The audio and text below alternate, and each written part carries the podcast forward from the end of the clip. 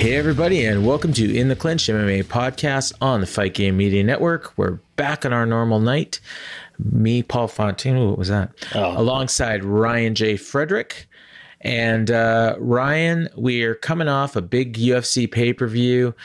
Um, I, you know what, this card, and we'll get into it in a little while, but I, uh, this is like maybe the first card outside of that like awesome match. Like this, this was the first one that for me kind of felt like a chore to get through.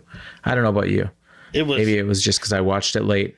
yeah, but I, I gave you because you you didn't watch it live, but I, I I sent you that message. But like this is a long show, and I mean it was almost Yeah. two two a.m. in Jacksonville by the time it ended. But it was it was it was good. There was just it was it was very long. Yeah, yeah. There's Yeah. nights like this, and but uh, yeah, yeah. Just uh, main card was The, great. the main card, the main card was real good. I, I think it was the prelims that kind of got me, and I didn't see your message until after because I was I was trying to avoid spoilers. Yeah, yeah. I did. I managed to avoid spoilers. So, um, but yeah, it was. Uh, but I mean, you know what? I mean, even a you know a, an an average UFC is still is still a good night, and uh, um, yeah, and and you know what else is I've been watching. You want to talk about long? I've been watching a lot of baseball. Uh, my Jays are back, and uh, I'm uh, I, I watch every single pitch of every game. So I had to pause the game I was watching to to record this. So no spoilers. But uh, Jays were up two nothing in the sixth inning uh, when I paused it. So they had a uh, they had a looking fun pretty good for them this year. they had a fun weekend against my local Rangers. They did that first game. Oh my god, it was like seven one, I think, for the for the Rangers, and they came back to win. And then the the Rangers came back yesterday. It was six one Jays, and they came back to win 12-6. Yeah. Uh, yeah, it, it was a wild weekend. Um, but we're here to talk about uh, UFC, and as as always, we're going to start off with our "We Got to Talk About" segment. We had a few things, and, and we'll get into all of them. But I think the big one we got to talk about is what everybody was talking about this weekend is uh, Kamzat Chimaev. And uh, you know what? Like leading up to this show, I you know he was kind of overshadowing the main events, and uh, and then he goes out and uh, and delivers. And I mean, they got some big plans for him, don't they? Uh, yeah, and uh, I you know, I was, I, I was fully aboard the hype train after the Li Jingliang fight. I still, eh, but I also still, if you remember, said that I didn't like this matchup, and but they went ahead and made it, and you can't you can't go backwards now. I mean, they probably should go backwards a little bit, a little bit because that's not saying. I mean, Chimaev had a great fight, but uh, there's a lot of questions about him because uh, about it coming out of coming out of it. You know, his conditioning, his you know, but Burns put in a hell of a perform performance. You know, so uh, I mean, but Burns blasted him a few times, and he ate those punches punches well. But and that probably drained a lot of his conditioning. But but he answered a lot of questions, and then a lot more questions are coming coming. And I mean, I don't. You know, they want to book him against Colby Covington next. I don't know that that's a great idea right now, but uh, that's probably where it's headed. And then after that, a title shot if he wins that. And I, it's too, like I said, it's too late to slow him down. But he had a hell of a showing, and that was a great fight. I, it was my personal favorite fight of the year so far. Yeah, I um I, I agree. Like I uh, from I was thinking about the Covington fight as I was watching this fight and you know thinking like how would this go if it was Covington in there and I just like I I see Covington just almost taking him down at will um and then you know just smothering him. And I don't know that you know like it would be he'd be like a kind of a lesser version of Kamaru Usman at this point but well, we got to remember that he's like he's only just had his 11th pro fight. So you know like put on the brakes just a little bit and and you know put him up against you know maybe another guy like a Stephen Thompson or something. And um, you know and see how he does there. But I, I think you're right. I think they're just going to go right for the big fight uh, because honestly, you could almost headline a pay per view with that fight. Um, you could definitely put that on network TV, and it would do a pretty big number, I think, uh, which is what I think they're probably going to do. But um, or have it as be co-main event of a of a big show, you know, like maybe underneath the Usman title defense. Um, you know, I, I this is the guy everybody's talking about, and you got to strike when the iron's hot because you never know when he's going to lose. And I mean, you could put him against a fight that he's supposed to win easily, and then he loses, and then all of a sudden, you know, you're right back to square one with him. And you know, we got another Johnny Walker situation. Yeah. Um, which you know, I don't, you know, there, but I think this guy's going to be better than that. Yeah. Um, yeah. You sure. know, I yeah. yeah. I mean, just beat the number two guy in the world. Like beat- that's, I mean, he beat the number two guy in the world, but like I said, Burns was coming in. I mean, his last three wins were against Demian Maia, Tyron Woodley, and Stephen Thompson, which yeah, Yeah, I mean, those are guys who are in the twilights of her, of this career. So, so there's still a lot of questions. There was a lot of questions about Burns coming coming in too. You know, can he actually when he's you know f- he's fighting an opponent in his prime as a as opposed to guys past their prime prime. And the last time he fought a guy in his prime was Usman, and it didn't come out well for him. And uh, I mean, it was a good fight. Uh, on the Covington thing, I don't think Covington will be able to take Chimaev down. I mean, Burns didn't. He was over five Oh, yeah? take Okay. takedowns, but uh, the thing about Covington is is his pressure is relentless.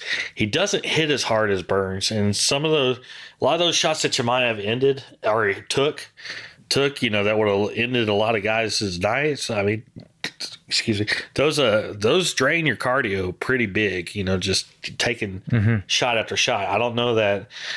You know, Covington does not have the power that Burns does, but his relentless pressure is another thing. It, it makes an interesting fight. I mean, with the benefit of the hindsight, with the benefit of hindsight, they should have done the Neil Magny fight for Chimaev, and then if he got past mm-hmm. that, maybe do Burns and then Covington, then a title fight. But like I said, it's probably too late, too late to go backwards. You know, because going backwards to the Neil Magny fight would probably be perfect right about now. But it's they're full steam ahead, full steam ahead. I mean, we've seen. We've seen guys he, they jump on the train so early and it doesn't work out. You know, Sage Northcutt, Paige VanZant, people like that. But uh, I mean, you know, I don't know. Well, it's none of them ever beat ever beat somebody like Burns. yeah, though. yeah. Nobody ever beat somebody like a Burns, Burns. But uh, yeah, I, I mean, it's it's it's hard to go backwards now. But uh, but yeah, Yeah. but I mean he. I mean, it was a great showing, and it was a great fight. Great fight. Uh, he didn't lose any. He didn't lose anything. He gained everything in the world. So it's just we just got to see what you know what happens from here. uh, From here, you know, he's but he he definitely showed he belongs in that top five of that division. And Burns didn't lose anything either. Um, really, like I, you know, I think he lost to a guy that people are looking at as like the next big thing, and you know, he gained a lot of fans. They were booing him at the start, and they were cheering him at the end. Um, so I, uh, yeah, I just, uh, I think, um, you know, they, they, they kind of, you know, Burns is. I think he increased his um, star power a little bit here. I maybe I'm wrong, but it's, it's how it feels to me. Yeah, yeah. I mean, I, I think he did as well. Did as well because I mean, even coming in, he, you know, he'd been in the fight with Usman. He's been in some high profile fights, but he's still kind of not a star. But this was definitely, Yeah. definitely like you know, this was this was the main event of the show. We'll put uh, it was the Yeah. it was the fight everybody was seeing. He got the biggest crowd reactions. It was the fight everybody was paying attention to beforehand. And he yeah, Burns is definitely, definitely if he if he was like a C level star coming in this fight, he's probably you know he's definitely a B level star now for sure. Yeah, I yeah, it kind of it reminds me a little bit of um, the back. You know, I remember that September pay per view. I think it was 2014 when Conor McGregor was underneath a Demetrious Johnson fight. Like that's kind of what this felt like a little bit. But um, you know, a same same kind of deal. And they they had like they had that one show where it was like four kind of all main events uh, on the main card, and of course they headlined with the title fight, which was probably the least most look forward to fight on, on the main card. Yeah, I, I remember that. Um, so, yeah. I remember that vividly because I was Yeah. I was there and it was it was the Conor show. But Yeah, was, yeah, but and it, and it's I mean because you had Cerrone and Yeah, yeah, Poirier. yeah. I mean, you had Nun- you had Nunes before before she was a champion against Zingano. Then then you yeah then you had uh, Tim Yeah. Kennedy and Yoel Romero. Then you had Conor and Poirier the Right. first fight. Then you had Cerrone against Eddie Alvarez and Alvarez's debut. And then even on the prelims, you had guys like Masvidal, Bobby Green, Bobby Green. was that was that Kevin Kennedy uh, Romero? Was that the fight where Um, like they had like some shenanigans going on Yeah. between rounds. Some Romero. Okay, yeah, that one. Shenanigans Yeah. where he was getting Yeah. like, like dry, like towed off after they were supposed to start fighting again, and he got extra time time to recover, recover. You know, Yeah, yeah. because he was almost finished at the at the end of the second round. And you're supposed to get one minute, and you get right back to fighting, but for some reason, Got he like a minute nearly, thirty. Yeah, he got nearly two minutes, and and then all, and then he finished Tim Kennedy early in the third, and and Yeah, it did- yeah, okay, and then remember- had had had a Yoel Romero crazy post fight speech, but but yeah, yeah that, that was that and this is now. So yeah so we we got and for those that don't know so for me personally okay i think the the uh, matt brown bryan barberena fight was was better than this fight but i do think that when it comes to the end of the year and you're voting on fight of the year i think this one is going to get a lot of votes probably because people are gonna maybe either they either didn't see the Brown Barberena fight or they're just not gonna remember it. And this one was high profile, you know, on on a pay per view. And again, you know, especially if Chimaev goes on to you know fight Co- Covington later in the year and beat him, you know, they're gonna look back on this fight. So you know, I I, I do think that you know if you're for the type of fights that you vote on for fight of the year, this is probably there. But I, I think personally, I would still vote for Brown Barberena. Yeah, Uh, the- yeah. But but again, I mean, it was they're top. They're top two. I'd vote for this one. Stakes were higher, you know, higher Yes, pro, higher profile. absolutely. They they actually both landed landed more strikes than either Brown or Barberena did in their fights. Really? there was actually more. wow. I didn't, I didn't even realize that. Yeah, there's actually more action when it comes to trading. Uh, I mean, I think I think Chimaev might have been like two strikes below below Barberena. I think or Okay. Brown or one of them. But but yeah, It just felt like there was a little, like there's a few like kind of down spots in this one, and I don't really remember there being any in the Brown Barberena fight. But Yeah, most- I mean, also just be It was mostly wrong. mostly in the first, but the second and third of this fight was just absolutely incredible. Absolutely, yeah. And the third round of Brown Barberena was insane. Yeah, Um, th- this one was more like sustained for like the last ten minutes. Absolutely. E- either Um, either they had one. gone another 10 minutes yeah, yeah either i mean yeah you're not you're not going wrong with either one of these for sure and and i do think that way more people saw this fight so it, it's gonna get it's gonna get those votes um so and again we're uh you know i mean you said it, it was the main event for most people watching but we did follow up with uh two title fights and the uh the first one was the bantamweight title fight and i think like most people um, were predicting Petr Yan to to win the title because he was beating Aljamain Sterling in their last fight before he got DQ'd. And I mean, Aljamain Sterling, uh, it- it's weird because he he clearly won the second and third rounds. Yan clearly won the fourth and the fifth rounds. Round one was close.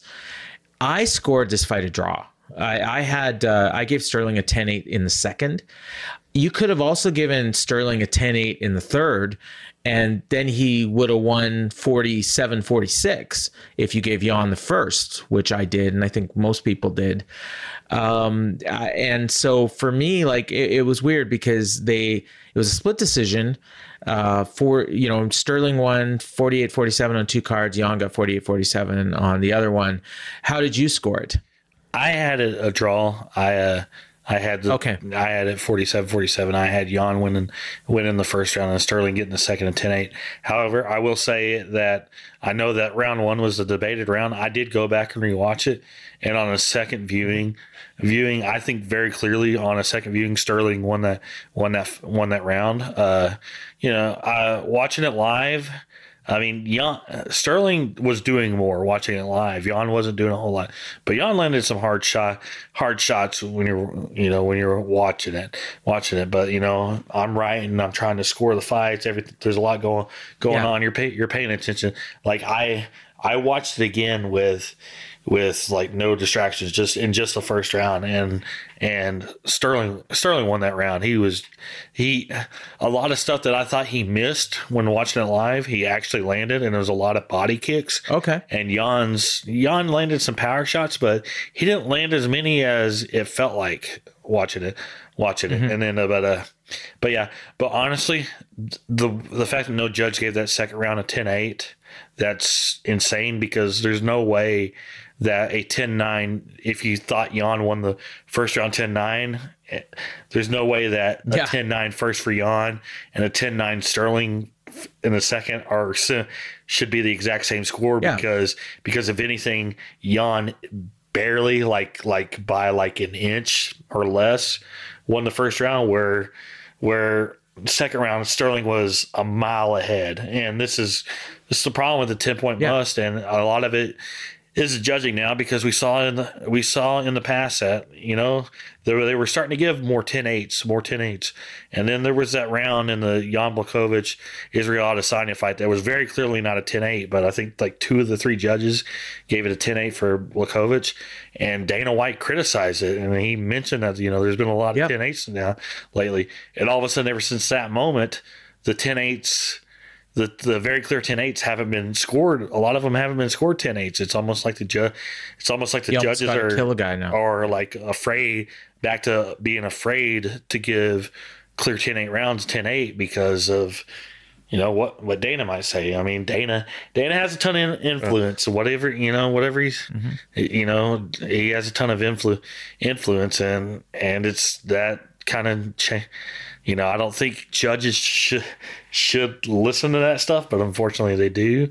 And maybe his commission's being like, hey, y'all need to ease up on the 10 8s, which would be wrong for them to do. But there's very clear, like, it's insane that rounds one, two, and three were all would would all have the same score when round one was a game of inches, whereas rounds two and three were were you know Sterling miles ahead. Even four and five, which were very clear Yan rounds, they were not anywhere near what Sterling did in the second Right. or even the third. So so it's just it's the disadvantage the disadvantage of I mean if you look at overall in the fight you would if you're doing this pride rules you would probably give it to Sterling even though Yan had the better last 10 minutes of the fight but but yeah it's just I mean you know I last year when we did our predictions for who was going to end 2021 as champion, I remember picking Aljamain Sterling, and he did end 2021 as a champion, albeit under those crazy circumstances. But uh, this this definitely proved. I, I hope this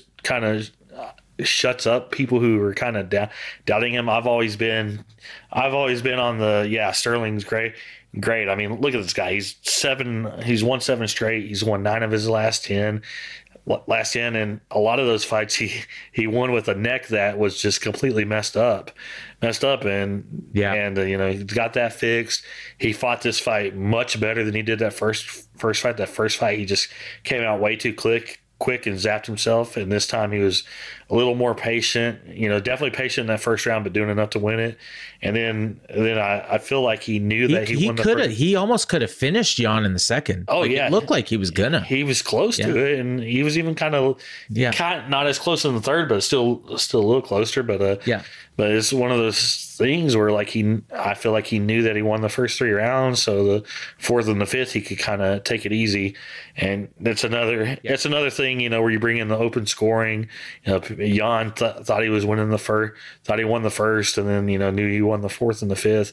Maybe you bring in the open scoring maybe maybe you don't. I i mean i'm not a fan of open open scoring but i'm kind of like turning my i'm kind of turning the corner on it a little maybe a little bit you know, maybe not as Yeah. much as much. I, I've always my whole thing is like I've been watching this sport since since you know I was a kid, and then watching heavily since two, you know, with all the proper ABC rules and regulations since 2000, 2001, 2000, whenever those came in. And, and I just, I've always liked the idea of not having open scoring because of the drama being read at the decision. I've always found that, you know, fascinating and fun and unique for this sport. But at the same time, you know, every other sport, you know who's winning, and this is the only one that you don't know who's who's winning after each, you know, each round, each inning, you know, each quarter, each half. You Yeah, know, this you know, and boxing. Yeah, this is bo- boxing. So, so you know, uh, I will have the opinion of I don't. Uh, I'll leave my opinion as I don't care whether we have closed scoring or open scoring anymore. But uh, but yeah, I'm kind of turning the corner towards We need scoring. we need more liberal 10-8s for sure. and we need more liberal 10-8s, yes, for sure. Yeah. The one thing I'll say is like I think that the 48-47 Yan is is a much worse score than um than 48-47 Sterling. Oh, yeah, because sure, yeah. I mean in, in in no way should did Yan win this fight. And if Yan had won, like that would have been a robbery. uh, because I mean, at best he got a draw. Um, you know, and uh, you know, if you gave him the first round, he he had a draw, but there's no way he won. Yeah. And uh, if you know, and that's the thing. Like, so he didn't do enough to win, and that's the thing. And he's notorious for kind of taking the first couple rounds off, and and he's got to start like he's got to work on that because uh, you know I guess he's trying to save his cardio because he's such a hard hitter, and and you know, and and and so he's trying to save everything for the end, and he does really do well in the fourth and fifth rounds, but um, he he you know I, I I don't think he's gonna be you know he's gonna have to win a couple times now to get another title shot, but Yeah, yeah. I mean, a lot of the guys he was fighting early were guys who were either not good or or you know past their prime. Even when he fought Aldo, Aldo wasn't as great as as he was before that, and Aldo has definitely gotten something about that fight has kind of turned a switch on him on him, and he's better since then. But I mean, it really showed in the Sandhagen fight. I mean, he won that fight, but he started off slow, and Sandhagen almost made him pay, and then he did it again here. Here and you're not gonna Well- you're not gonna consistently beat these top five guys if you're gonna start off that slow. Yeah, absolutely. Um, and then the uh, the other uh, title fight, the main event, uh, went pretty much as uh, you know as we expected. Uh, Alexander I- I- Volkanovski. I did have a Oh. have a question about that. So what do you do? What do you do next if you're uh, if you're booking? What do you do next with for, for Sterling? uh, Dillashaw. You do the Dillashaw fight. Like I, I, you know, and then and then I, you know, Cejudo gets the winner, and I think that's why. And we'll talk about Cejudo in the news segment, but I think that's why he's coming back now because I think he's looking at these two guys and thinking he could beat either one of them. Yeah, yeah, that's not why he's coming back. But uh, I would, you know, Okay. I, I agree with uh, Dillashaw. But here's an interesting thing. I think now would also be a good time if if uh, yeah, they're gonna give it to Dillashaw. It's a bad it's a bad sign, you know, seeing a guy who can get busted for for you know illegal drug use and then come back win a win one close fight and then get a title should get a chance to get Oh, the I title think I know back. where you're going. Uh, I wouldn't mind seeing Sterling and, and Aldo. I think that would be a bigger fight. Yeah, yeah. And I think Oh, I, I agree. It would be a bigger fight. Yeah. so. Um, and and and I mean, and, and getting a win over Aldo for Sterling would be, Yeah. I think would mean a lot more for him for his legacy. Yeah, and I think, Um, and all, uh, and also, you know, it would give Aldo that chance to add his name to name to the list of guys who have won titles in two divisions, and and honestly, like Yeah. you, like you can make a good case that Al- Aldo would deserve a title shot. I mean, I think if he got one next, nobody would argue against that, considering his wins over Munhoz, Munhoz and uh, Rob Font at you know at the end of the last year. So You know, you know what I would also say is if he did win, it would almost be one of the most legitimate like double champs that you've had because a lot of the other ones have been like guys that you know were just given a title shot without really earning it yeah, Whereas Aldo, like he went down to bantamweight and he lost, so he had to like fight his way back and win a few fights and earn the title shot. Yeah. As opposed to you know like Conor, you know just moves to lightweight gets a title shot. Um, Cormier, you know moves to heavyweight gets a title shot. Uh, Nunes, you know right away gets a title shot. Like all these fighters are getting title shots when they move weight classes just so that they can be a double champ. Whereas Aldo, um, would be you know a guy that actually like what what has it been like? It's been like seven years since he held the featherweight. Eight years since he held the featherweight title, right? Like seven, eight years. yeah, yeah. So of- he lost um, at the end of 2015. Yeah, But he, seven years. But he won it. He yeah, he won the interim title in 2016, but lost the unification Okay, so six years. to Holloway. So about six years. Right, right. So yeah, six years. But you, you know, so I mean, that's a long time. Yeah. and and he's still only like thirty or thirty-one. Like it's crazy. Um, think he's like 32. 30. I don't know. He's, he's younger than you. We think He's yeah. he's he's Um, he's in the 33 range, I think, off the top of my head. 33 okay but still still he's younger than conor i think um so yeah i um i yeah i, I would be all for aldo i, I think they're gonna go dillashaw just because they kind of set it up already but i if they pivot and go aldo I mean, you could even do Yan Aldo too. You know, if they do make the Sterling Dillashaw fight. Yeah, Um, yeah, I, I would do Yan against Merab. Merab. Okay, yeah, that that'll work too. Yeah, because I that's mean, a, actually that's a, that's a good test for him. Sterling's teammate, best friend. They got into it. They got into it, you know, backstage too. So it'd kind of be, you know, it kind of be, do that five rounds, five round main event of a fight night. yeah, Yeah, and and see can Yan like because Merab will just be relentless for 25 minutes, so that'll that'll be a good test for Yan. Um, Okay, so uh, if we want to talk, talk about the main event, um, Volkanovski, Alexander Volkanovski, we talked about this last week. We said, you know, he one of the more underrated guys. You know, he's kind of living in the shadow of Max Holloway and, you know, Jose Aldo before that, and now here he is. He just completely walked through the Korean Zombie um, to the point where I don't even think he wanted to fight in the fourth round. Like the the way it looked, like I almost got a sense like when they started that fourth round, he kind of looked at Zombie and he's like, "Are you sure you want to do this?" And then Zombie's like, "Yeah, yeah." And then so he did, and and you know he finished him like 45 seconds later. Um, I had like I had a 30 25 going into the fourth round. Um, it, this was just like a massacre, um, kind of, you know, like Z- Zombie was rocked uh, quite a few times, you know, to where like I think most guys would have been, you know, knocked down at the very least or knocked out. And he was kind of doing the wobbly legs. And I think he went down a couple times, but Volkanovski was just, he barely took any damage. Um, just couldn't have looked better. And I mean, now it's like, you know, I mean, we're just, that Holloway fight is just staring at, at us, but I, I still don't think they're going to go straight to it. Um, I, I don't know. What did you think? Okay, so first of all, uh, I think this is Volkanovski's career best performance by far. It's you know, mm-hmm. I thought we were gonna, you know, I talked last week. I thought we were gonna be in for in store for a classic, and it was really a one sided beat down. Beat down. It was a classic one man performance. Performance. Volkanovski just looked absolutely tremendous. I mean, I mean, arguably, like he come out of that fight, you're thinking, you know, this guy could be the best pound for pound fighter in the world. And, mean, he's what 24 and 1, 21 straight wins, 11 and 0 in the UFC. The last time he lost was in 2013 as a welterweight.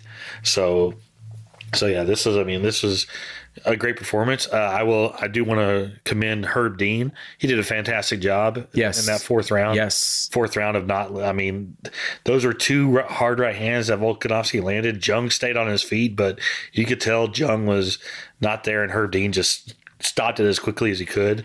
Could I mean? I don't even think Herb wanted wanted him to come out for the fourth, but the doctor said it was okay. So, I mean, Herb had to had to kind of go with the doctor. I mean, it was kind of that whole situation was kind of dumb because you could tell tell the zombie he was you know he was a zombie at the start of the four, fourth round. I mean he he he was he was done but the doctor asked him do you want to fight? And he you know all these guys always instinctively say say yes. And then the doctor's like okay you know let him fight and herb kind of even like herb kind of even seemed to hesitate a little bit but herb had to go with what the doctor said said but uh but yeah, I mean, I think it's kind of funny on the commentary. Paul Felder was calling for the fight to be stopped at the third, at the end of the third. I think that was a combination of combination of the fact that yeah, you know, Zombie's done. He's not going to win this fight. He's taking too much of a beating, end it. But also the the fact that at this point it was like 1:40 in the morning. There, I think those guys were ready to go, ready to wrap it up for the yeah. night. For the night, but uh, yeah, Volkanovski. I mean, just fantastic. I he should be a superstar, honestly. Like he's just he's so great and his personality is so great and he's he's just he's so damn likable and I don't know how anybody could ever hate hate this guy. And uh but yeah, I do think I think the third Holloway fight has has to be next. There's I mean, a lot of people thought Holloway won the second fight, and so I think that it, even though Volkanovski's won both fights, I think I think it's a big fight, the, the, third fight, and I think we get that definitive answer of in the third fight we'll get the definitive answer of who the real champion is and who the best featherweight of all time is. Because I think I think if they get matched up next against each other, that's you know the winner of that fight's the best featherweight of all time. And after that, I mean, there's a lot of there's a lot of people in in the uh, mm-hmm. in the mm-hmm. mix, and the big wild card is Henry Cejudo. I mean, Cejudo yeah. is back in the USADA testing pool, and the fight he wants, he wants Volkanovski. That's the fight he wants. He wants to become okay. the first. He wants to become the first Triple guy to win win titles in three divisions, and I don't think he should get a title shot right away. Wouldn't surprise me if they gave him a title shot right away. I don't think he should get one. I think he should get a get a win at featherweight. And my my main reasoning is, like you said, that we see too many guys who are champions of other divisions getting immediate title shots without without actually earning it in that division. division, and just the way he just abruptly like quit the sport essentially. You know, over money basically is what Mm-hmm. Can't it was. reward that. What it was, you shouldn't reward those guys who just do that, do that because all of a sudden you're throwing you throw uh, like he threw the UFC's plans out the window for what they had and had uh, you know over money. That's why that's why he left. It was it's not be, it wasn't to get married and start a family because because at the time because the girl he was dating at the time that at that fight is not the girl he's married to now and has a kid with now. So so I mean it wasn't that wasn't the reason. It was he he quit over money. That's what it was. Yeah. What it was. You can't really reward the, those guys who just up and quit over mo- over money by giving them a title shot right away. Right away when they decide two years later, two and a half years later that they want to come back. So, so but uh, but that's that's that's why Cejudo's coming back. It's not it's not to go for the bantamweight title, even though you know as much as he's going to talk. It's not definitely not to go after the flyweight title. He wants that featherweight title, and he wants to to be the first guy to win a UFC title in three divisions. So that's that's it on that. And you know, I think Volkanovski and Cejudo would be a big fight.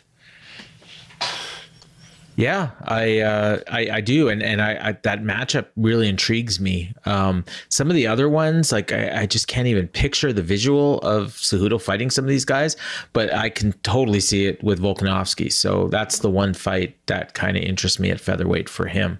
So I, you know, maybe maybe we'll get it, and and we're looking at six months down the road. So I think he's got to go through Holloway first, and Yeah, then you know, and then Cejudo. I mean, it's it's six months before they can even book Cejudo in a in Yeah. a fight. So, Holloway Cejudo just to me does not that that one just that doesn't do anything for me. I don't know what it is. I just I, I just can't even imagine that those two fighting. They just in my head they looks like Holloway's like a foot taller than him.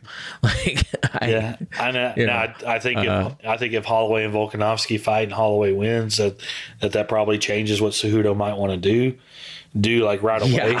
like right away. But, Yeah. uh, because because We'll. Volkanovski's the guy he wants.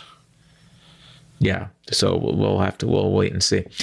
So we got the rest of the card, and we always do our three stars, and it's tough on this one because we got so many decisions, and uh, I don't know. Like to me, a lot of them didn't really stand out. So I, you know, if if we end up having the same picks for some of these, I think it might be okay. Um, one thing we talked about on the last show is you know how many of the uh, undefeated fighters would end up um, keeping their unbeaten records, and they all did. So that was something neither one of us predicted. So that, that was interesting. Uh, even though eh, one or two of them maybe you know could have lost. Um, but um, I uh, so what, what who are your three stars? Uh, my first one I'm going to go with is Alexei Oleinik, just because. Yeah, I mean, 60th career win. murder murder Career grandpa. win. Yeah, yeah. You know, 60th career win. I mean, how many? I don't think you could say that like ever. For I mean, there's there's been these low level guys guys who fight smokers every every weekend. You know, some of these guys that we can't mention by name because they turned out to be pieces of pieces of shit. But you know, Travis Fulton. But uh, but uh, yeah, but yeah, Alexei Oleinik to get 60th win and and I love you know Jared Vanderaa. Why do you go to the ground with the guy like you like you knew not to do that, even though you're a black belt in jujitsu? scarf hold, I do, and I want to say two things. Two things that make him really stand out as a star is the fact that after the fight, he was backstage teaching Vanderaa the scarf hold.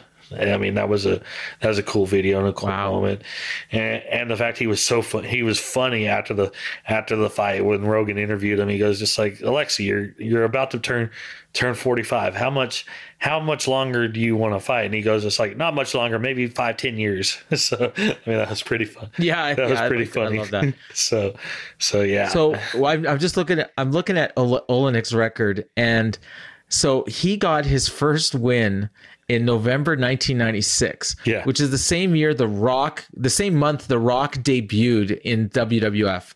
Yeah. I mean, there was a lot.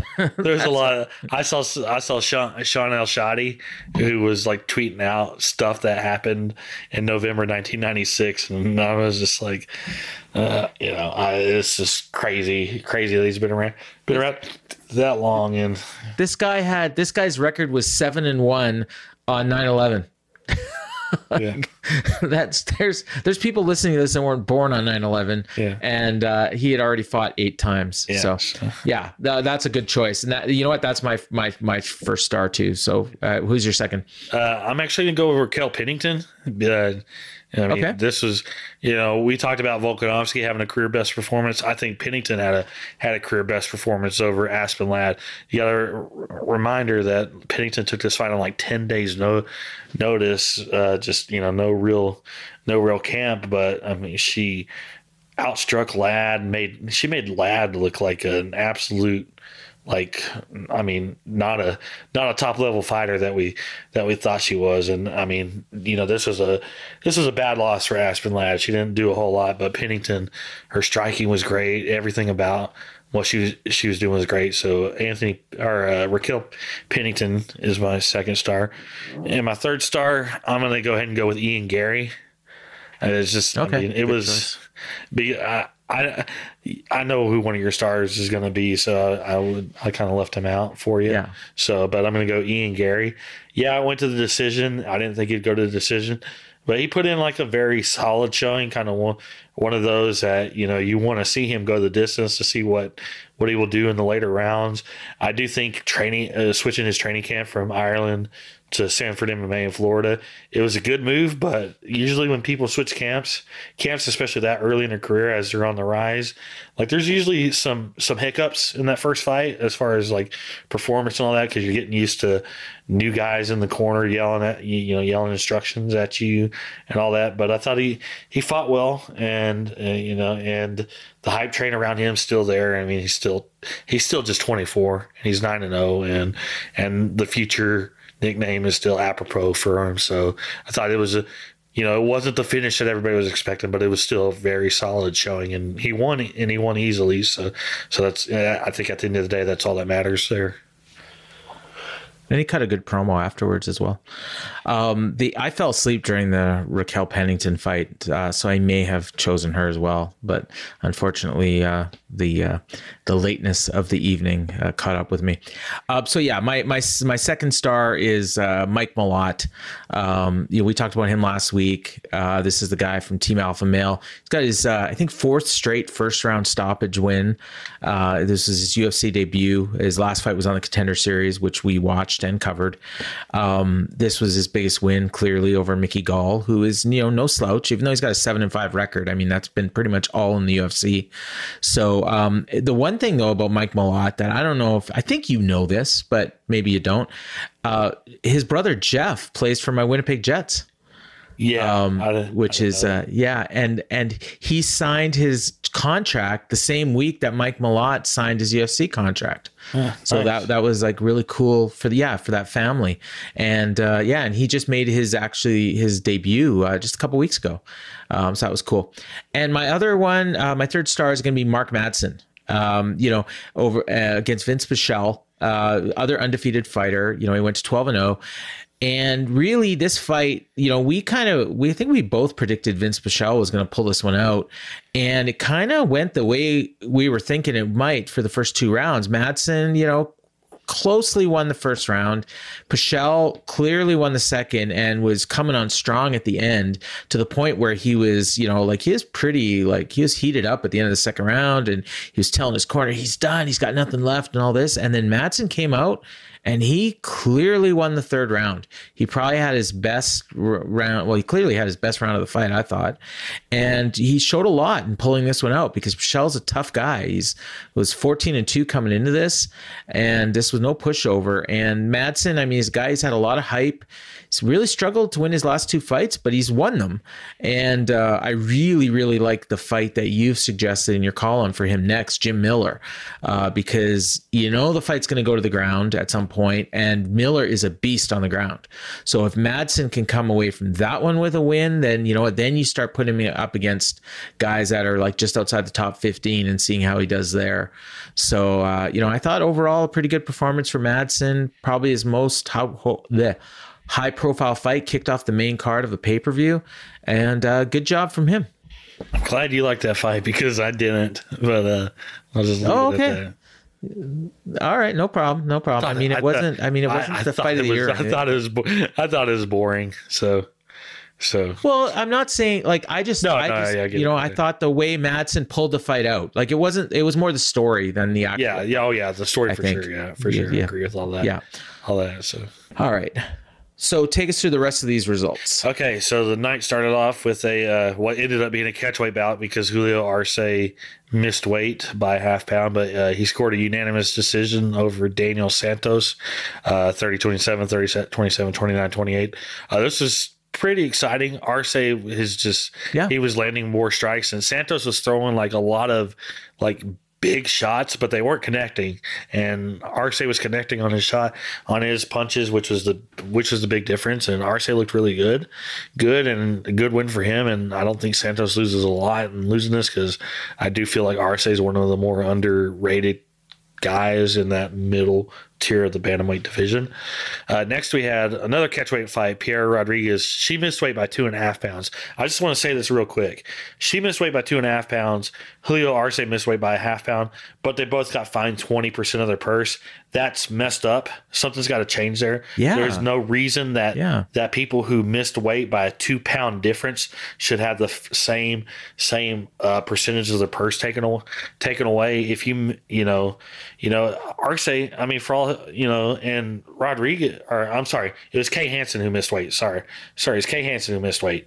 Two and a half pounds. Uh, I'm just looking at the Wikipedia to go through. So Kay Hansen, she missed weight by two and a half, two and a half pounds, and she weighed in like like like 45 minutes into the weigh-in session. So she knew she was going to miss weight weighing in that er- early. And Arce literally waited until the last second, last second when it was the last second when they said, "Hey, he's here," that, and that's all you have to do. Do you don't necessarily have to weigh in, weigh in like you know the w- windows from nine to eleven.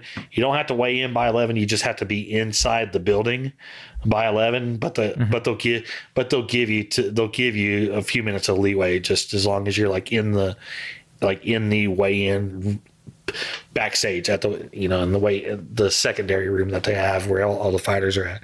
As long as you're there by eleven o'clock, you can weigh in. But anyway, but so he waited until you know, which shows that he tried his best to make weight and just couldn't. It just couldn't make it. And there's no reason he should get fined the same amount as somebody who missed it by two pounds more than he did. Did it's it's stupid. They need to they need to change it. I've always suggested. I've always suggested the thing of ten percent per pound. Up- yeah, up per to- pound. That's per perfect. pound, I was, like, I was you know, just going to suggest that. yeah, ten percent Yeah. per pound. You know, so if you miss weight by half a pound, you get fined five percent. If you miss 5%. by two two and a half pounds, you're twenty five percent. And I always think it should go up to up to five pounds. And after five after five pounds, you cancel a fight. You cancel a fight unless there's some Or you're fighting for free. are, are there some agreement? I mean, fifty percent. I wouldn't ever take away more than fifty percent of somebody's purse. I would actually just either cancel the fight because honestly, if you miss by five pounds, like you should let your your opponent know ahead of time. Hey, I'm missing by this much, so maybe that the that some sort of deal about a catch weight can be worked out, and to where Yeah. to where the other guy can not have to drain himself while the other guy's going to miss by five pounds. But anyway, but back on back on this, Piera Rodriguez uh, unanimous decision over Kay Hansen, 29-28 all all across the board. It was okay fight, but Rodriguez very clearly won. Uh, then we had the heavyweight fight, Alex Oleinik uh, Jared Vanderaa in the first round with the scarf hold. Then we had Mike Malott, TKO win over Mickey Gall in the uh, first round. Uh, that left hook that knocked Gall out. I mean, Gall face planted. Oh. I don't know why he, why the referee let him take some extra shots. I mean, granted, the face planting woke him back up, but there was it was unnecessary after that. But yeah, a great win for Mike Malott and a great post fight interview where they mentioned the GoFundMe for Joey Rodriguez's daughter who's battling cancer, cancer and all.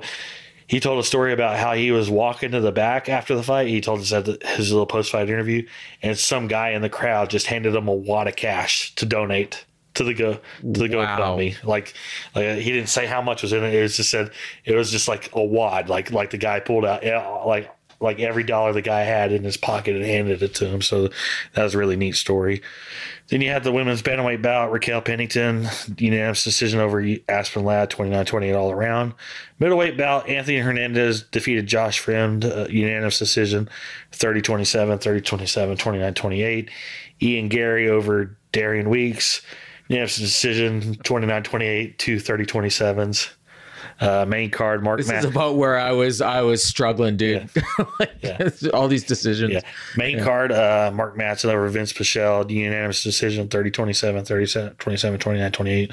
Uh, Mackenzie Dern, split decision over Tecia Torres, 29, 229, 28 scorecards for her, 28, 29 scorecard for Torres. Uh, this was a really fun fight and uh, very close. Yeah. very close. I thought Torres won the fight, but it, but it could have gone either way. And and you know, Dern, Yeah, I had her winning as well. yeah, I mean, big win for Dern, and again, you know, Torres didn't lose anything in losing this fight. You know, she she looked really good, and it could have gone.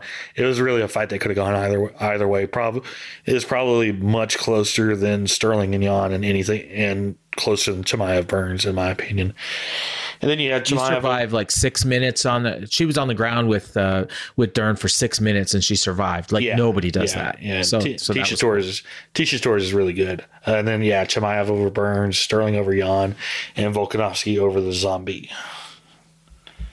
Yep. Uh, the performance bonuses. Uh, somehow Mike Malott did not get a performance bonus. I have no idea how, but uh, Alexei Oleinik, uh, Gilbert Burns, and Chimaev, uh, 50,000 bonus for fight of the night each, and Volkanovski got the performance of the night. I don't know. Like, I, I hate when the main eventers get the performance bonuses because they're already getting paid. And a guy like Mike Malott could, hopefully, they took care of him because he, uh, he could have used that 50 grand. But uh, yeah, such as it is. Uh, so we got next. We've got we got a big week coming up. Um, so uh, before we get into these two shows, and I want to read something that you wrote. I'm going to read it directly from your column. This upcoming Friday is arguably Bellator's biggest show of the year and perhaps of the last several years, and there has been no promotion or mention of it anywhere. You'd hardly know it exists or that Bellator even exists because you never hear anything about them. Their featherweight champion and arguably their biggest star and the star of this upcoming show, AJ McKee, doesn't even have his social media accounts verified, and he gets less traction here than lots of people associated with mixed martial arts. They need to do something because it feels like we're watching the slow death of Bellator, which would be sad.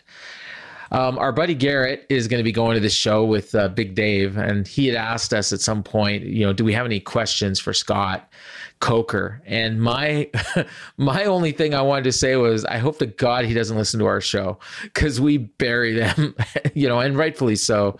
Um, this is a big card though, and uh, you know, and honestly, out of the two cards this weekend, it's the one I'm probably most looking forward to. Um, you know, it's got four really solid fights on the main card.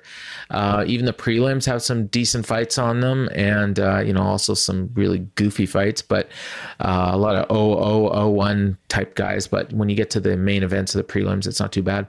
But the main event is a rematch um, uh, for the Bellator Featherweight Championship. AJ McKee and Patricio Pitbull. These are, you know, outside of Holloway and um, Volkanovski, I mean, maybe, you know, probably two guys in the top five overall and, and definitely top 10 in the world. Um, and AJ McKee is, you know, he seems like he's just waiting until he can go to UFC, but he's got this coming up this weekend. Um, real big fight. I don't see any reason to think that it's going to go any different than the last one, but, you know, it's Bellator and anything can happen. Uh, what, what do you think? Uh, So I want to say this first about AJ McKee's Twitter account. What made me like research it and, and look at all that is I saw somebody re, like quote tweet his tweet after the Volkanovski fight and talking about how how like he's making a statement here and is getting no traction. And I was looking I was looking it up. It was it was about 2 hours after the Volkanovski fight. And that thing that tweet at that time, and granted it has way more now because because of it actually getting traction. But at that time, like that tweet had less likes and less and less uh, retweets and less responses than I get whenever whenever a round score is put on on the screen during a UFC show. Like, Wow. like- and he's only got and, you know, and like I said, it's his social media. He's supposed to be Bellator's biggest star. He's got does he has sixty seven hundred followers, and his account isn't even verified. Like the moment a guy signs with the UFC. Like the UFC's PR machine, it gets them verified on social media. Social media. So this is just like, like on that when it comes to like his social media not being verified. That's you know that's a shot at Bellator and Bellator's PR. Like they're not even like they're not even promoting the guy who's supposed to be their biggest star. Like they can't even, they don't even get his social media media verified to where he can pick up a following on on there. He's got you know he's got less followers than than a lot of MMA media members. So it's crazy. It's crazy. He's supposed to be your big star. So that's kind of what that's kind of what brought on that that whole little rant. But uh, at the same time, like you haven't heard like until today, like you would hardly know this show even exists this exists this coming Friday, and it's supposed to be, you know, arguably their biggest show of the year with their biggest their biggest star and their biggest fight coming. And not only that, but you mm-hmm. also have Corey Anderson and Vadim Nemkov, light heavyweight title, light heavyweight Grand Prix Grand Prix final, million dollars on the line. It's and yeah. and you don't know that it even like exists because there's just for me like i'm i'm way more focused on these two shows next weekend in hawaii to yeah. me those seem like the bigger shows yeah those but, have been brought up um, constantly constantly i mean granted yeah. granted because it just got announced a couple weeks ago a couple weeks ago but at the same time it's you know it's almost like the like the show on friday doesn't exist which is a real shame and i mean honestly like nobody's gonna watch it. I mean, some some people will watch it, but I mean, we joke about um, you know AEW Rampage. We were actually just talking about it off air before the show, and and they're getting moved time slots, and you know maybe they're going to do like five hundred thousand viewers, and that's like five times what Bellator is going to do. And people joke about nobody watching Rampage. Well, nobody watches Bellator and this is their biggest show. And I mean, if they get 150,000 viewers, they'll be like, you know, Scott Coker will be like it's swimming in the it's in funny gold too. or something. It's but. funny too. Me personally, I'm probably going to miss miss the Bellator show because I'll be right on my way home from on my way home from yeah. AEW Rampage and Battle of the Belts tapings. So I'll be, but that's, but you know what? Like you, uh, here's the thing: you could probably go home. You'll get home at like I don't know, 11 o'clock, and if you decide you want to watch Bellator I guarantee you it won't be hard to avoid spoilers. Yeah. you know, if if you know, I mean, maybe you because you you know you're you're a little more high profile MMA than I am, but I guarantee you I could avoid spoilers. Um, and you know, I could watch a show Sunday and I probably won't know what happened uh, because that's just how little traction they get.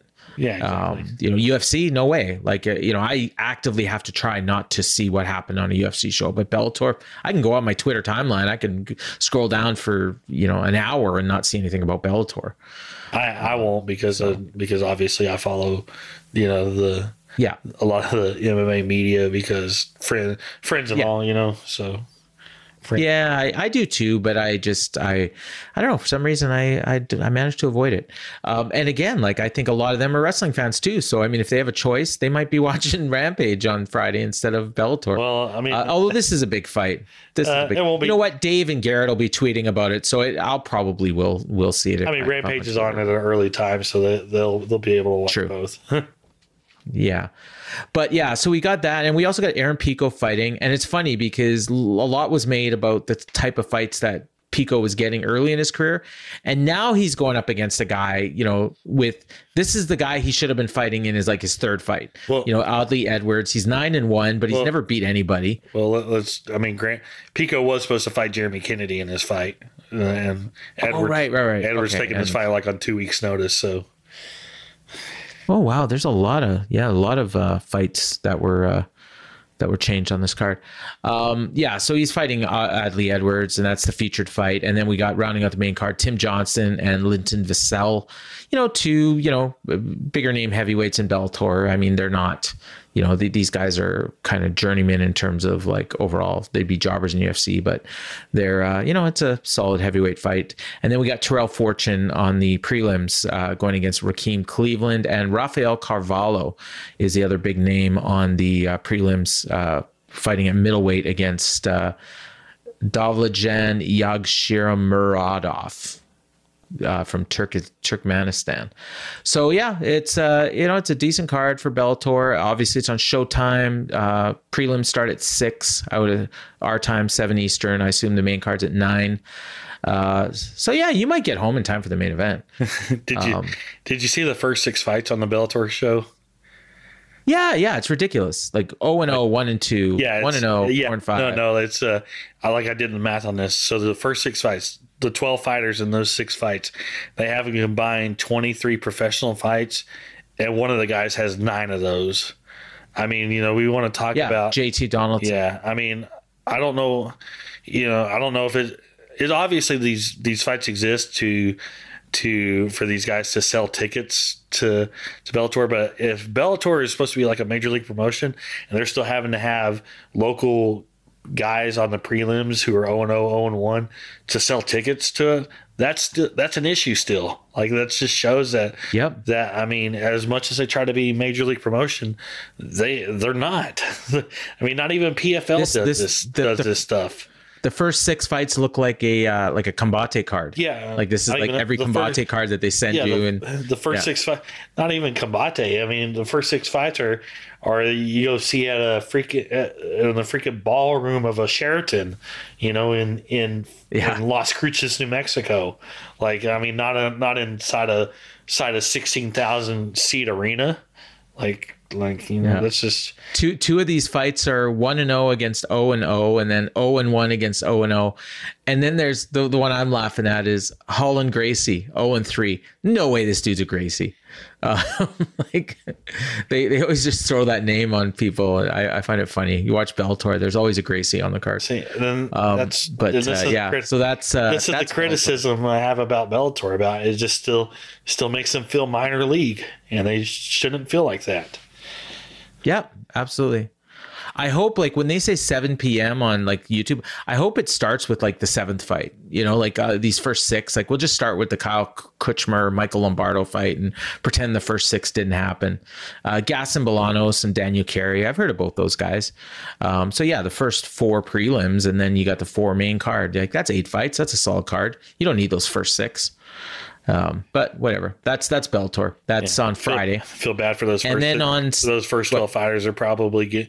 They're probably being like all being like, all right, I'm fighting in Bellator, and they're probably getting paid like five hundred bucks for each. You know, 500, 500 Yeah, If they're lucky. If they're lucky. Plus, Get a, plus whatever tickets they sell. your tickets sold. yeah, plus whatever tickets they sell. Uh, but you know, again, I am, you know, for whatever reason, looking forward to that main card, maybe a little bit more than the UFC. Um, main event is solid on the UFC card. Uh, this is Saturday on uh, ESPN. Uh, card gets underway at f- uh, 5:30 Eastern, 4:30 our time. Uh, what's the main card? Eight, Seven thirty Or nine. Seven thirty Eastern time. 7:30. It'll probably start a little late. Uh, the start time is Yeah. because is because they have NBA playoffs all day and and they do two and a half hour blocks for for Okay. all for all three for all the games. So so the, I think the last game starts So- at so- starts at at uh, six six Eastern time. So the so it's supposed to be over at eight thirty, which would be the start Oh, of the UFC. 8:30.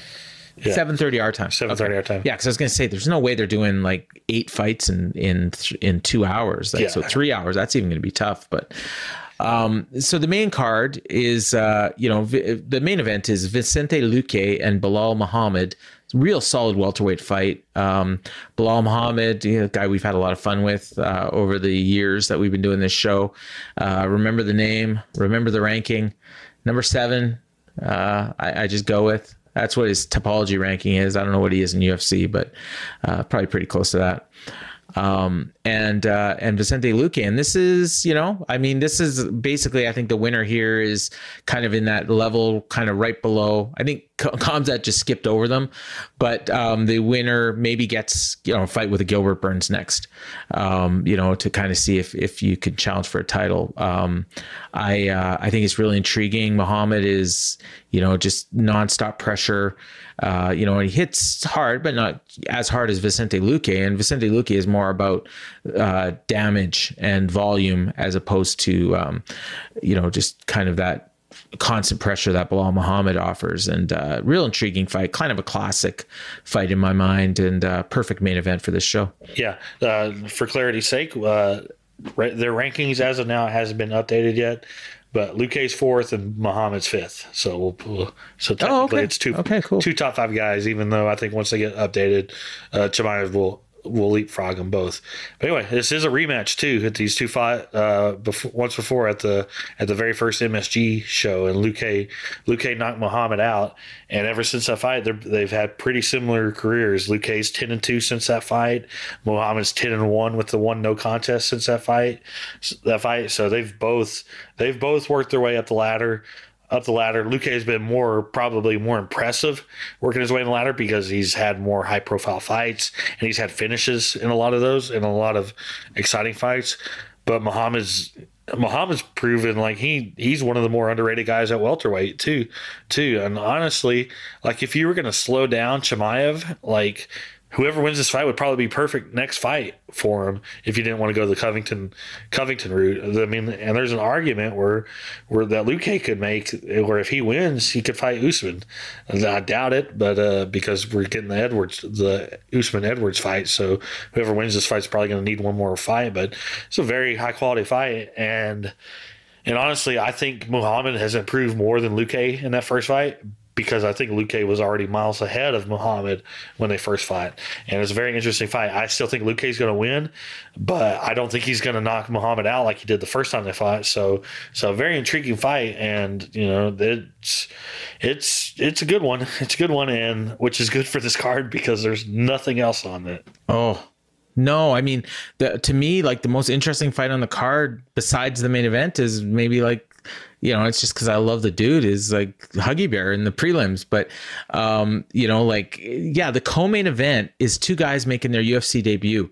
I don't think, I don't, I don't remember that ever happening before. I'm sure it probably has, but, um, but I mean, I don't remember it for sure. It's definitely not since we've been doing this show, um, and probably going a long way back from that. But um, and then from there, it's just like a whole bunch of guys that you know, like we've heard of, but probably most people listening probably haven't, or I maybe mean, they have. You know, Lina yeah. Landsberg and Pannie Kianzad is, you know, an interesting fight on the prelims, yeah. but. Uh, the fight yeah, I was looking, yeah, yeah, the fight I was looking forward to most outside of the main event ended up getting canceled today because Elizeu Zaleski dos Santos, Lima? huh? Oh, yeah, Eliz- oh, uh, Lazzez. Yeah, Elizeu Zaleski dos Santos and Lazzez. That one got canceled because dos Zaleski pulled out. So that kind of sucks. And, that hurt the card bit big time because Zaleski is a very is a very entertaining and action fighter who brings a lot to cards and Miguel Baeza and Dhiego Lima. That that we lost that one. Um, so he's uh, Baeza's fighting uh, Andre Fialho now. Um, yeah, so I mean, we'll we'll go through, but um, I guess you know if you, if, I mean, we kind of mentioned. Well, you mentioned one that. So you did the three stars. I'll do. So for me, the three fights I'm looking forward to outside the main event. Um, and I guess maybe we can now we won't include Bellator in this. We give give the UFC some love here. So I already mentioned Chris Barnett and Martin Buday. Uh, is making his uh, debut, but we saw him on the Contender Series last year. Got a nice uh, first round KO against Lorenzo Hood. Um, this that's my first one. Uh, I got to throw some love to the Canadians. So uh, Rafa Garcia and Jesse Ronson. Ronson's a guy I've been watching for years. Came up on the Canadian Indies, um, and Rafa Garcia's uh, fighter out of Mexico. They always have great fights. Um, he's coming off his first UFC win where he probably saved his job. So that this could be a fun fight. And then uh, my boy TJ Laramie, the Fighting Laramie brothers. They're the Canadian Diaz's. Um, he's uh, you know, coming off his first UFC loss uh, to Darrick Minner, uh, fighting for the first time in a year and a half against Pat Sabatini, which is man, that's a tough fight. Uh, he's out of Philly, right? I think. Yeah. Yeah. Yeah. Um, uh, yeah, and and he's undefeated in UFC. So this is this is a sneaky good fight, and that's on the main card. Uh, probably kicking it off. So those are my three: Sabatini, yeah. Laramie, uh, Garcia Ronson, and Barnett Buday yeah, to go three different because two, two of those fights are actually on my list, but to go three different. Uh, first, I'll go. I'll go with a weird heavyweight fight, but it's a heavyweight fight. Devin Clark against William Knight. Uh, it's kind of one that came in together on short notice. At least William Knight doesn't have to worry about missing weight by by 12 pounds again. 18 uh, pounds or whatever. 18 pounds yeah. or whatever the hell it was. I, I forget what it was. And I was at the show a couple months ago, ago but yeah, I mean, heavyweight fight there. So, so that, that'll be interesting. Uh, then I'll go a wel- the welterweight fight Miguel Baez against Andre Fialho. Baez uh, is a pretty action fighter, and we saw Fialho against Michel Pereira in his UFC debut in January, and he gave Pereira a very tough fight. You know that should be a fun fight. And then I'll go with a lightweight fight, uh, Drakkar Klose against Brandon Jenkins, just because this is the first time we've seen Klose since that incredible fight with Beneil Dariush over two years ago. You know, he was supposed to fight about a year ago against Jeremy Stephens, but then they had the whole weigh-in incident where Stephens pushed Klose and then he had a Klose had a bad neck spasm because of it and couldn't fight. And uh, but yeah, that that one you know might be an interesting fight on a very like this you know we talk about weak UFC cards that are at the apex and this is you know this is Yeah. one of those. It's eh, it's a fight night. I mean I mean it's going against NBA If I paid, playoff- if I paid It- twenty, it's if I paid twenty five hundred dollars to see this in person, I'd be pretty pissed off if I got to Vegas and I got yeah. this card. Yeah, I mean, like I said, uh, this this is one of the this is one of those where you know we want to get them out of the apex. I mean this, I mean this show probably would have done six thousand paid paid in a you know in a, in a arena that that you know doesn't get a show but once every few years. But You at that throw this, you throw this fight in like Halifax or something because Yeah. there's like three Canadian fighters on the card, and Yeah. maybe throw a couple more Canadians on it. This this will sell out some little civic center in Halifax, you know. So the way the UFC's going, this will sell out anywhere, anywhere with the Yeah. amount of tickets they're selling. But but they'll be lucky to get ten people to buy, you know, ten non-family and friends to to spend that twenty five hundred dollars for that seat at the Apex that they have. So you the- probably thought I was going to pick. You probably thought I was going to pick the Landsberg Kianzad fight. no, I knew you were going to. that's why you were you're going to go. I knew you were going to pick Huggy Bear, and then I figured you you're going to pick Sabatini Laramie. So Yeah, that Sabatini Laramie is. Uh, that's, a good. That's a really good fight. That's probably my second favorite fight on the on the card now that that Zaleski's off. But uh, yeah, this is going against NBA playoffs. It's going against the Warriors. So I mean, I don't know how many people will actually. I haven't even looked to see when the Raptors are playing. I have a big bet on the Raptors to uh, win the Eastern Conference Finals. I know it's a long shot, but I, I'm going to win twelve grand if they if they make if they win the Eastern Conference. So, Nice. um, But, uh, so take us through the rest of this uh, this card. okay, so the night kicks off with a bantamweight fight: Alatengheili against Kevin Croom. That should be. You know, a little interesting. Uh, let me get the actual match order because I'm on the Wikipedia and it's not updated, but I have it. I have it on our. If you're a subscriber to the Wrestling Observer newsletter and the uh, the message board, I always have this stuff, you know, good to go on there. I don't know why it's not loading up. Let me go. Okay, here we are. I have now. I have it. Okay. Okay, here's the exact match order. Okay, so this kicks off with the bantamweight fight, Alatengheili against Kevin Croom. Then you have a women's strawweight fight, Istela Nunes against Sam Hughes. Uh, both of those ladies are looking for their first UFC win. So, uh, then we have a lightweight fight, Jordan Leavitt against Trey Ogden. Ogden's making his UFC debut on short notice. You have the heavyweight fight, Chris Huggy Bear Barnett against Martin Buday. Uh, it'll be fun if if Huggy Bear wins this fight, and this is a very tough fight for him, but if he wins this fight, you know you're going to get some fun post fight stuff. So that's a fight to keep an eye on. You have the lightweight fight, Rafa Garcia against Jesse Ronson. Lightweight fight, Drakkar Klose against Brandon Jenkins. You know, women, women's bantamweight fight, Lina Landsberg uh, fighting for the first time in over two years. She had a had a had a child, and this is her return against Penny Kianzad. Then then closing out the prelims, heavyweight fight against Devin Clark against William Knight. Uh, main card, uh, it was supposed to kick off with Zaleski dos Santos against Lazzez. They look like they're gonna have they're gonna find a replacement for to fight Lazzez, probably somebody debuting. So, but uh, we'll you know we'll keep an eye on that, and if not, they'll probably they'll bump a prelim up to the main card. Then you have featherweight fight, Pat Sabatini against T.J. Laramie. Got a women's bantamweight fight, Mayra Bueno Silva moving up to 135 pounds against Wu Yanan. Welterweight fight, Miguel Baeza against Andre Fialho. Middleweight fight, Caio Borralho against Gadzhi Omar Gadziev. Uh, both of, like you said, both of them making their UFC debut, but both of them looked really good on Dana White's Contender Series this year. Borralho had two fights on the show, like both of them coming within like a span of like three weeks of each other, and uh, yeah, you know they they both are very talented, and that should be an actually interesting fight. It's you know when you're talking about a show like this, putting those guys in the co-main event slot is probably a good idea, and then you have Vicente Luque against Belal Muhammad in the main event.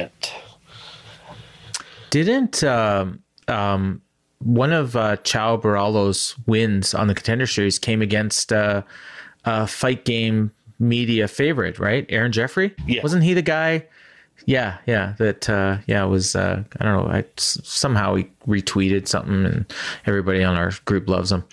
Um, so yeah, that's the card. I mean, not a lot there, but you know, I'm sure some of these fights will be good. And uh, if you're not a big basketball fan, you got something to watch. Uh, I just looked it up. The Raptors are playing at six, so they're going up against this as well. So I will watch the show, but it definitely won't be live because I am watching the Raptors, and that's one I can't avoid spoilers for. So I will. I won't watch live, but I'll probably start about a half hour in. So if you want to talk basketball with me on Twitter, uh, check it out because it's the one time of year I actually pretend like I know what I'm talking about with basketball. Uh, so we've got we got the two cards out of the way. Now we got the news, and there's quite a bit of news here. Um, I guess first off, we talked about a little bit earlier, but um, uh, Henry Cejudo is back in the testing pool, and uh, so it means he's you know he's at least six months away from getting booked. But that's the first sign that he's actually serious about coming back, right? Yeah, I mean, I mean he's been we we've talked a lot about him and uh, you know every week on social media he's talking about you know he's running his mouth and talking about you know he's going to do this he's going to do this he's going to fight this dude he's not and all this but he hasn't but he's been out of the pool. And it's funny like i had like i had written my column and i was almost done with it done with it and i actually had a had a thing in there about him you know because he spent all weekend talking about about how much he'd beat up, you know, whoever wins Sterling and Yan, and how much he'd beat up Volkanovski, and doing his whole his whole thing where he talks about fights that aren't happening because he isn't in the pool. And I was being, I was about to the point where it's like, all right, Henry, just shut up. I mean, I mean, either get back in the testing pool and fight, or stop trying to build up fights that aren't going to happen because you won't get, you won't return, you won't put yourself in the testing pool. Well, sure enough, you put him in the testing pool, so time to put his his money where his mouth is, and just and uh, yeah, I mean, I'm glad he's coming back because he's a great fighter and and he should have never left the first time. And hopefully that, I mean, we kind of got robbed of two years of him in his prime, prime because of you know money issues. But uh, yeah, it'll be very interesting no matter what division, whether it's 135 or 145, five that he comes back to never know. I mean, the two years off could end up doing him some good. You know, his body didn't take a lot of damage for those two years. I imagine he's still training and stuff. But oh yeah, he's uh, and he's you know he's been doing a lot of coaching, which is probably good too because okay. you know he, yep. he's he's been coaching all the these guys. You know, the Zombie, Deiveson Figueiredo, Zhang Weili, Jon Jones, even like Jon Jones came to Arizona yep. to work with him, and I actually think like I've always felt like a fighter who also coaches, you know, like Mike Malott and like these other guys, like Matt mm-hmm. Brown have been, like James Krause. I think they're better fighters because of being coaches, coaches, and, uh, and yeah, maybe that that and the analyst stuff, like like Dominick Cruz when he took two years off, yeah, and then he comes back and he looked as good as ever, you know. So um, we also got Nate Diaz. We talked a bit about this last week. Eh, not not anything really new, but he had a meeting. Yeah, we talked about last last week. I knew about it. Knew about when we recorded. Okay. uh, so is this I, the same thing we talked about already? Yeah, we did. But Dana, Dana, okay. Dana brought it up. He confirmed that they had a meeting. He says he basically just said, "I don't know where we where we stand right now." So Hmm. That's that. So we're still we're still waiting, um, and uh, we've got um, Zhang Weili and Joanna Jędrzejczyk, a, a rematch of the fight just before the pandemic. So a little over two years ago now, um, they are uh, booking that fight for UFC 275 in Singapore. Currently scheduled for five rounds, but Dana White is considering making it, or for three rounds. But Dana White is considering making it a, a five round non title fight.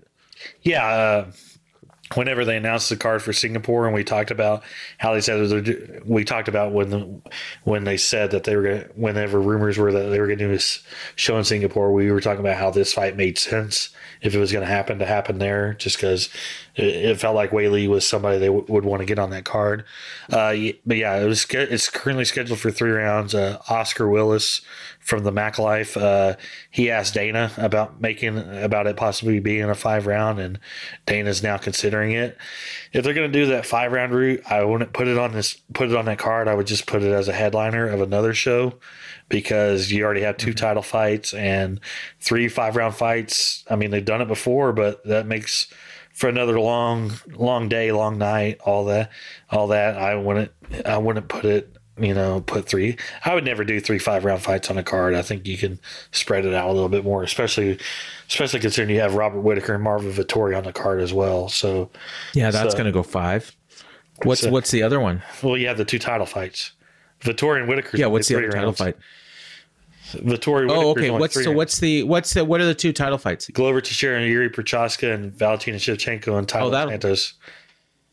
Oh, you know those those could end early. Yeah. both those fights. Could Uh, I'm early. just saying, on principle. On principle. Yeah, yeah, I know. dude. I know what you mean. I know what you mean. And, and yeah, I mean, the last thing we want to see is another like what we had this week. I don't know why it was so long because we we feels like we've had shows like that before and they haven't been as long as this. I don't know if Yeah. there's well, they had the announcement of the um the show started late. I know when I turned on the pay per view, they were still doing the prelims.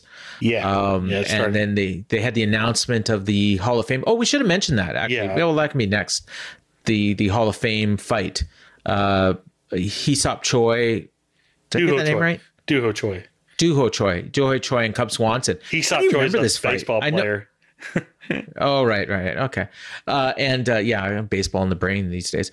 Um, and Cub Swanson. So that was on the undercard of the uh, of a Holloway fight in Toronto, right? Main card, Um, of, the main card of UFC 206. It was uh, uh, Holloway Aldo. yeah, yeah, uh, Holloway Pettis. Yeah, Holloway Pettis. Pettis. but- Pettis. Oh, but- right, right, right. But that show that that was an absolutely memorable fight between Swanson and the Korean Superboy. It was voted fight of the year, fight of the year for that year. That year, not in the Observer Awards, but in everything else. Everything else, they even the fight was so great that I remember remember the this was in the UFC was still with Fox. How they they rushed to put that show Put on on- on, Christmas Day. Like three weeks later. Christmas Eve yeah. Christmas Day, one of the two, one of the two, and it got huge ratings. And it was ba- it was on the strength of that fight and also the Cerrone Matt Brown fight with that finish, but uh, Yeah. but mainly because they, they wanted did. it. Yeah, they mainly they because like they wanted. four million viewers for Yeah, that show, didn't yeah, they? mainly because they wanted, Yeah. yeah. mainly because they wanted to see, they wanted people to see Cub Swanson and Duho Choi, and it was a classic fight. It was, it was fantastic, and and uh, and I like the fact that they're doing, doing it because Cub Swan, you know, there's so many names that are going to go in in like the pioneer era, in the modern era wing, and I think Cub Swanson's a guy who won't ever get in one of those. But I think he deserves to have a little bit of recognition for his career in a Hall of Fame kind of kind of way because they don't have a physical Hall of Fame, so it's not like you know you can get memorabilia in there like you know some some baseball player who's who who had a great year or great moments, but is not good enough for the Hall of Fame. At least like he sends you know baseball bats and stuff to the Hall of Fame, and there's a little bit of a recognition for their. Like At least there's going to be a little bit of recognition for Cub Swanson because he's he's had a great career and he kind of de- and he kind of deserves to have a little bit of recognition for that. And I'm glad this fight's that maybe that's how a guy maybe that's how a guy like Jim Miller gets in. I mean, maybe he gets in anyway. I think but, Jim Miller you know, in like put in anyway, one of his but- classic fights. But like Yeah, this is like how one Clay, of his classic. This is like how Clay Guida and Diego Clay Guida. Sanchez, Sanchez or you know, and Stephan Bonnar, Bonnar guys who Yeah. Who aren't Hall of Fame Yep. fame fighters, but they had they had a fight or a moment that you know should be at least recognized in it. Leonard Garcia and the Korean Zombie. Yeah, you know, at some point should should go in. Actually, that one really should. I don't know why it's not already. That that fight should be in the Hall of Fame. that was Uh, a big fight. That was an important fight. yeah. It's just because they've only don't- put UFC fights in it, not a WEC fight. Oh, So- okay. Yeah, I guess yeah, that makes yeah, that explains it. But I mean, it was kind of a UFC. I mean, it was in the UFC time slot, and yeah, it was uh, that was a weird one. But I to me, that's a Hall of Fame fight. But I mean, even the you know they could even put Pettis. I mean, if they if they open up for WEC, they could put Pettis um, uh, show like the Showtime kick fight in there too. Pettis Henderson uh, from WEC. That, that's a Hall of Fame fight. But um, okay, and then uh, do, do, do, we've got touring. Um, there's there's talk of Boston, New York, Dallas, Austin, Salt Lake City, Seattle, Toronto, even back to the UK. Uh, they look like they're getting ready to go back on the road, and maybe as soon as June, but definitely July. Yeah, I mean, I don't know that it's going to be like hundred percent like no Apex. I I honestly feel like there's probably going to be a handful of shows at the Apex per year every year going forward. I kind of hope not, but they Yeah. kind of just see they kind of just seem determined to make that a thing, kind of like back in the day. You know what's funny? Kinda back in I, the I gotta day. say this. Like, back in the day how the fight I gotta nights s- were. Real quick, let me. I'll go ahead and finish this. yeah, yeah. Go ahead. kind of like back in the day of of early days of the fight nights where they were at like the Hard Rock or the or the Red Rock or the Palms there in Vegas. So, but anyway, So when I was doing, I think it was the um, the year in review uh, in 2020. So this is like right in the middle of the pandemic with Josh Nason on the Wrestling Observer site, and him and I talked, and and I said I think the UFC is going to keep running shows out of the Apex, and and you messaged me after and said no way they're not going to do that that's stupid, and you're right. I mean it is stupid, but they're doing it. um, for me, it just felt like they were going to do it. Like, I don't, you know, just, you know, I guess they're saving money. Like, I don't know. I, I still think, I still think they make more money on the road. Like, but I mean, with all these tickets they're selling, I guess eventually they're not going to be selling out every single show like they are now. But they um, they do make more money on the road. It just seems like now that they've had all these shows in the Apex, it feels like they're deter- they're determined to want to have some shows in the in the Apex Okay. every year, Yeah. which which I personally feel like is wrong because I Yeah. mean it's You're right. not- it's not a fun environment. I don't think they're going to sell a whole lot of tickets because because even like all those shows that they had at you know the joint or the pearl at the palms and all that at least those were like on the strip or you know strip adjacent. The apex is a chore to get to get to. I mean you're having to take cabs ubers or drive you know you can't it's not like it's not like you can just walk from you know walk from you know like even at you know lately they, they had done shows at the cosmopolitan and you could even do shows at the park MGM, park mgm at the park theater park theater. But the thing about those shows and even doing shows at the t-mobile t-mobile you could stay at any place on the strip and just walk to it. This one you're having to make trout you know make you know make you know that get Cosmo, get that, that. Cosmo venue that they used Yeah. used to run Invicta in, and they did a few UFC shows, or at least one.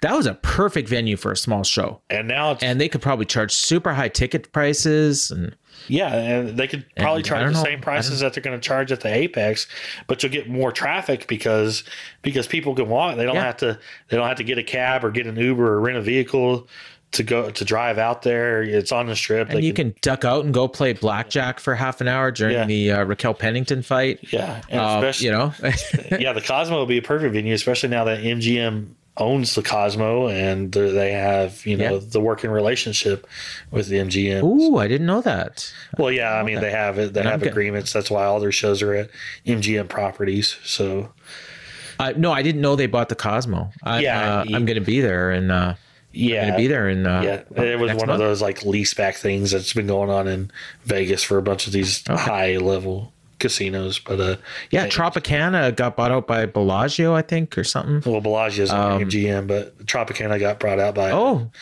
I forget who. I don't know if it was uh might have been Bally's or something like that. Bally's. You're right. Yeah, that's Caesars, what it was. Caesars, yeah, Yes. Caesars. Yeah. But uh, So they're all yeah, everything's getting bought up. Uh, okay, so anything else in the news you want to get into? Uh, oh, the UK stuff. Yeah. Oh, but anyway, back on the traveling, back on the traveling thing because we got in a rant Okay. on, on on on it. But uh, yeah, they brought up Dana. Dana specifically mentioned, uh, yeah, Boston, New York, Dallas, Austin, Salt Lake City, Seattle, Toronto. Uh, I had heard about Austin doing a doing a fight night show in June. There, that's I mean, it's not official. It's just Okay. rumors. There's a there's a new arena that they built on the campus of uh, University of Texas that's opening like literally like within the next two weeks. So they're gonna they want to do a show at that one.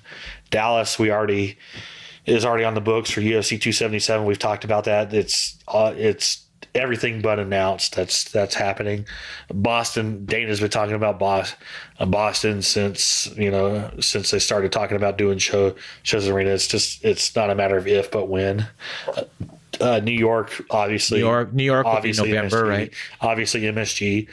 Salt Lake City's an interesting one because uh, they've only they've only done one event there, but uh, yeah, I mean, and then Seattle they haven't been to in a while while. In uh, Toronto, they're talking about more so in the fall, but I could see them going to Canada quite a few quite a few times. Uh, uh, Australia is is a no go right now because Dana Dana said uh, Australia Australia is still so up in the air that they don't they don't want the risk of running the show there and it being shut down.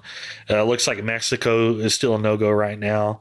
Uh, I don't know about Brazil. I mean, if they could, honestly, if they could do, if they can be able to run shows in Canada and Brazil and Mexico, they have enough places overseas to where they can honestly go back touring full time, even without having to worry about Australia or New Zealand.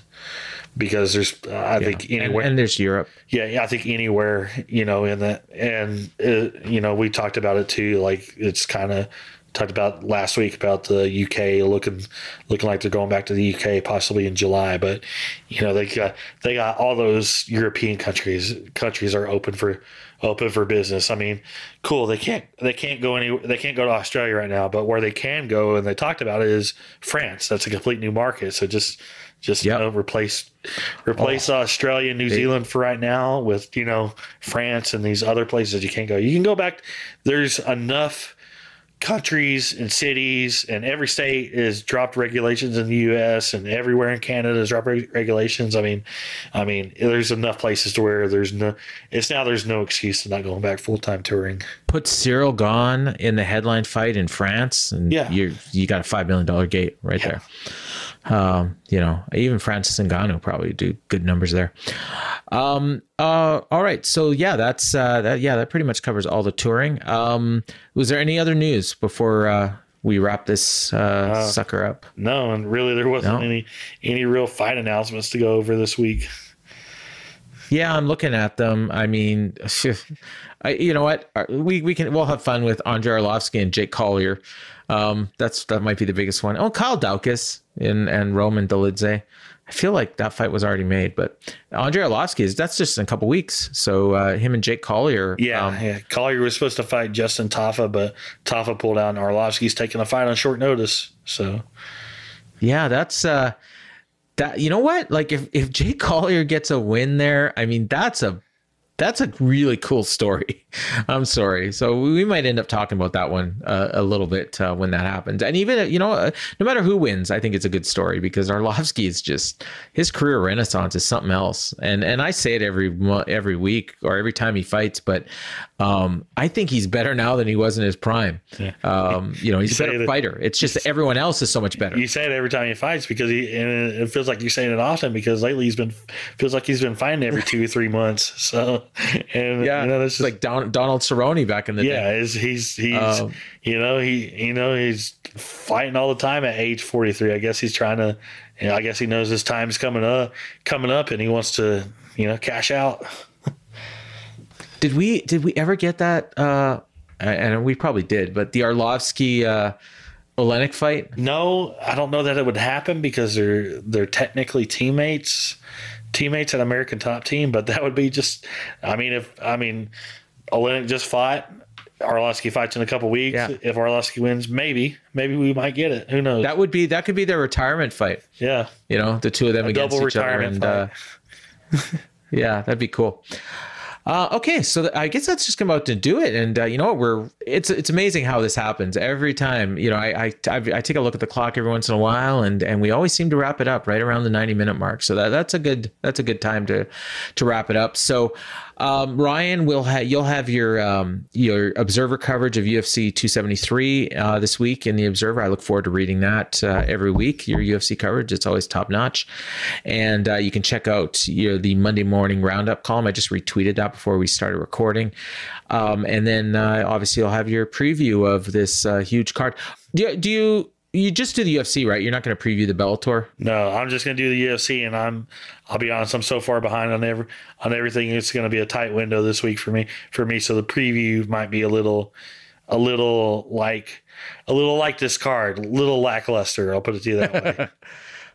Fair enough. I uh, I actually the last two weeks. I mean, I was traveling uh, two weeks ago, and then last week I was kind of recovering from traveling, so I didn't get my ratings columns up. So I got to make sure and do that this week because uh, actually, you know, it's kind of an interesting week in ratings uh, for wrestling. So I'll have that up on uh, fr- Thursday night, Friday morning. Um, and then, of course, you can uh, check out Ryan's coverage uh, of the uh, UFC show on WrestlingObserver.com and Twitter. Um, you know, follow both of us. We'll have our thoughts, and uh, you can interact with Ryan. Just be respectful. And uh, and then we'll be back next week, uh, Hey, recapping well, all at the least stuff on the that happened on this, the screen, this coming showing the weekend, and looking ahead to the next week, the two big Bellator shows. Yeah, it's getting better. At least I won't get harassed about. It's more harassed as just like of of my picture coming up. If my name and my tweet comes up, I don't think Yeah. it's quite as bad. But they cha- Did you notice they they changed it? Eh? Yeah, I don't yeah, think they're showing what- the pictures anymore. they aren't showing the pictures. That's Yeah. what I was. That's what I was talking about. It kind of it kind of broke up for for a minute. Yeah, but yeah, the, they changed the, UFC never had new that, I- graphics. Yeah, I was going to mention that, and I just completely slipped my mind. But I kind of like them. I normally don't like change, but I kind of dug the the new graphics and uh, you know all around. The really heavy emphasis on the betting stuff. If you notice, Yeah, Um, it's funny that you said you normally don't like change. I know you. You hate change. yeah, and I like this change. I, I really did. Like I love the little tidbits that they would throw in there. Yeah. Like, oh, so and so is three and one as a favorite in UFC. Uh, you know, this is the first time so and so has been an underdog, and all this stuff. It was really cool. I love that stuff. So uh, keep it up. Hopefully, they hopefully they keep doing it. Uh, so for Ryan, I've been Paul, and Ryan, take us home like you always do. All right. Hope everybody enjoyed the show. Uh, have a great week and enjoy the fights this weekend. Later.